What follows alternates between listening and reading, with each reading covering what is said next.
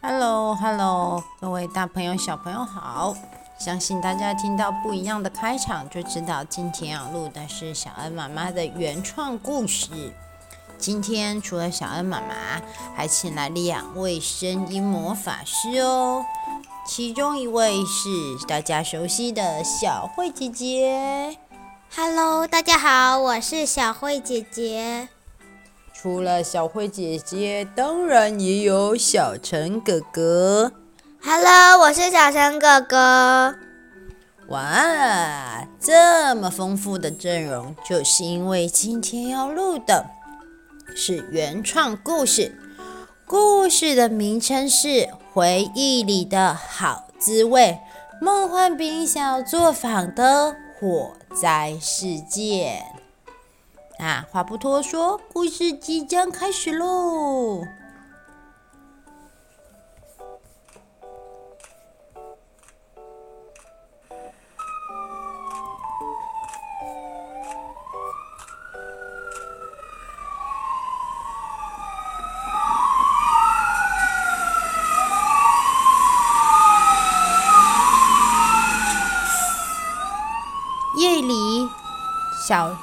梦幻饼小作坊突然出现大火灾，消防人员尝试破门而入，附近的居民还有警察都来到附近支援。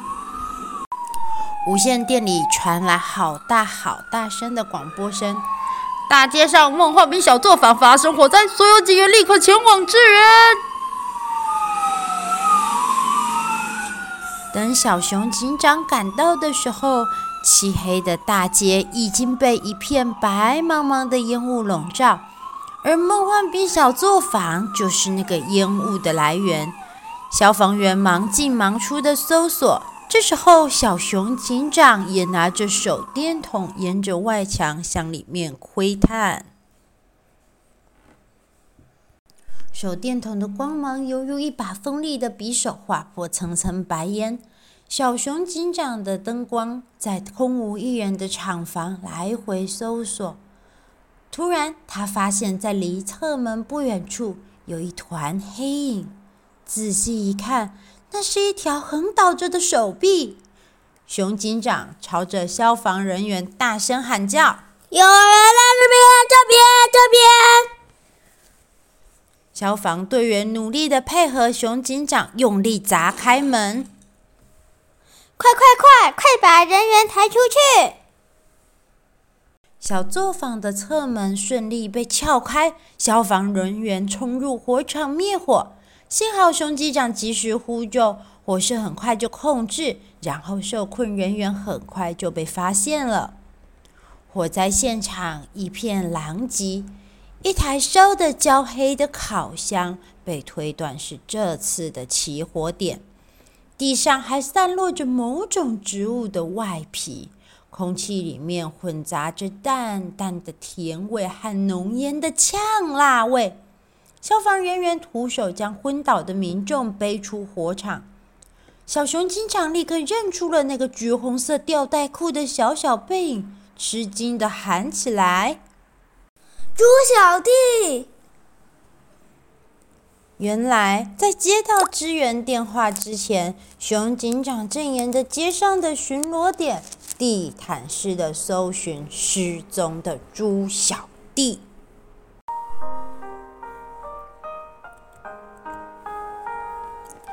当天傍晚的时分，猪小弟的爸爸妈妈慌慌张张的走入警察局报案。猪妈妈表示，自己家的孩子下午出门之后就没有回家了，而且猪妈妈问过同学和附近的商家，都没有找到猪小弟。猪妈妈用颤抖的声音说：“圆圆一向很乖巧，每天都会准时回家吃饭，一定是发生什么事，所以圆圆才没有回家。”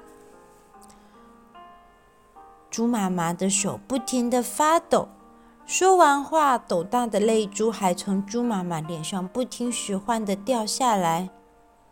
小熊警长接获报案之后，拍了拍猪妈妈的肩膀，向她保证自己一定会和警员协力一起去搜寻猪小弟的踪迹。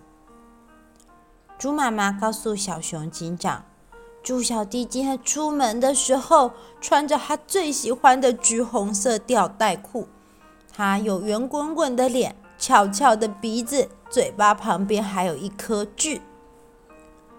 为了让猪小弟赶紧回家团圆，熊警长和两名警员很快的吃过晚餐之后，就已经在搜索猪小弟。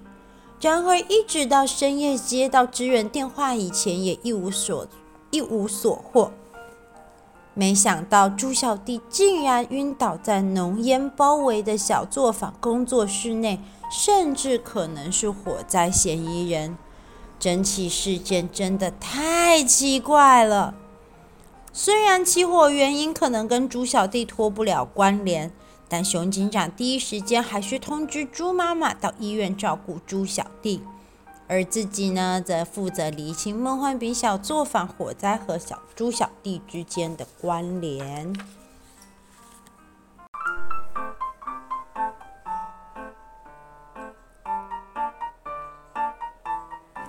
隔天一早，熊警长又重新回到大街上搜索，突然发现一个昨天没有注意到的细节：街道两边的电线杆上面贴着小作坊的传单。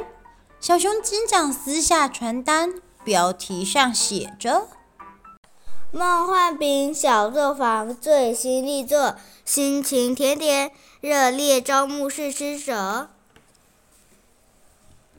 哦。这到底是什么呢？心情甜点啊！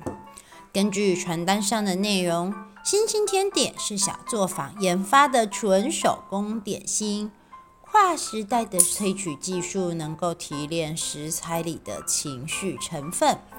站在熊警长旁边的山羊爷爷带着骄傲的口吻说：“啊啊！”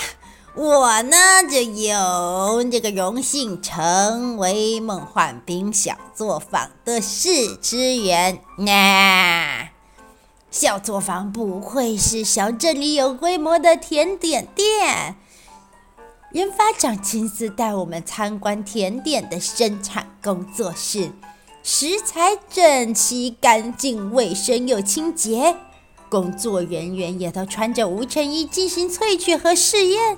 虽然是新创甜点，内内过程真不马虎呢。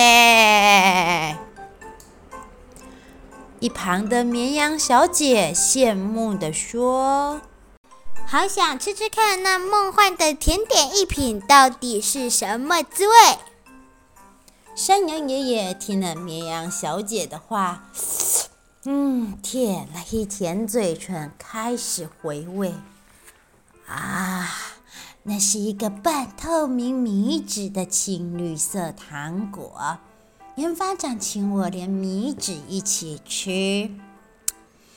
糖果啊，先是淡淡的甜味，接着越咀嚼甜味越浓，米纸黏黏的，在我的舌头上形成一个薄膜，然后糖果的滋味。就越来越浓呢。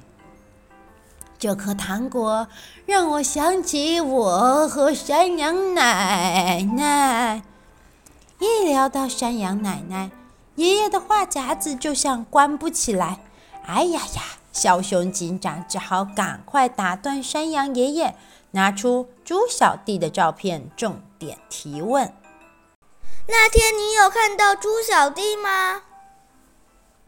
山羊爷爷看过照片，摇摇头，没什么印象呢。我沉浸在糖果的滋味里，没仔细看。后来试吃活动都还没有结束，紧急状况就草草了解了呢。还有人甚至都来不及试吃呢。熊警长听到紧急状况，连忙追问：“什么紧急状况？”我也不清楚呢。警长啊，你得去问研发长才会知道哦。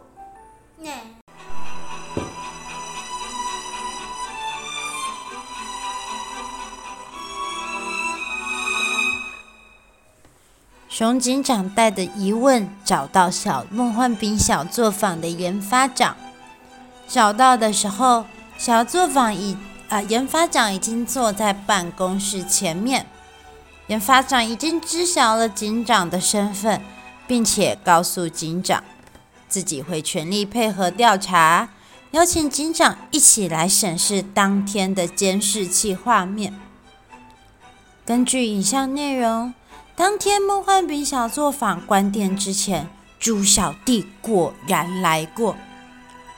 猪小弟先佯装要购买商品，和柜台人员说话了一阵子，又进入甜点店逛了一圈，最后趁着工作人员为了关店而忙碌做准备，蹑手蹑脚地闯入甜点工作室。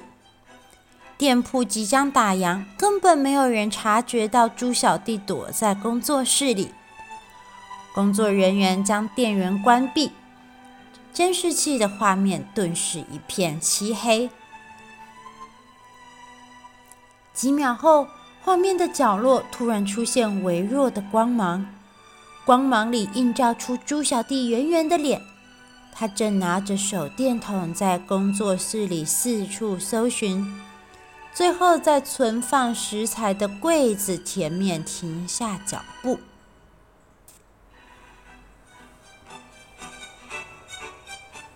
紧盯画面的研发长低声的自言自语道：“我猜的没错，猪小弟果然是来找食材的。”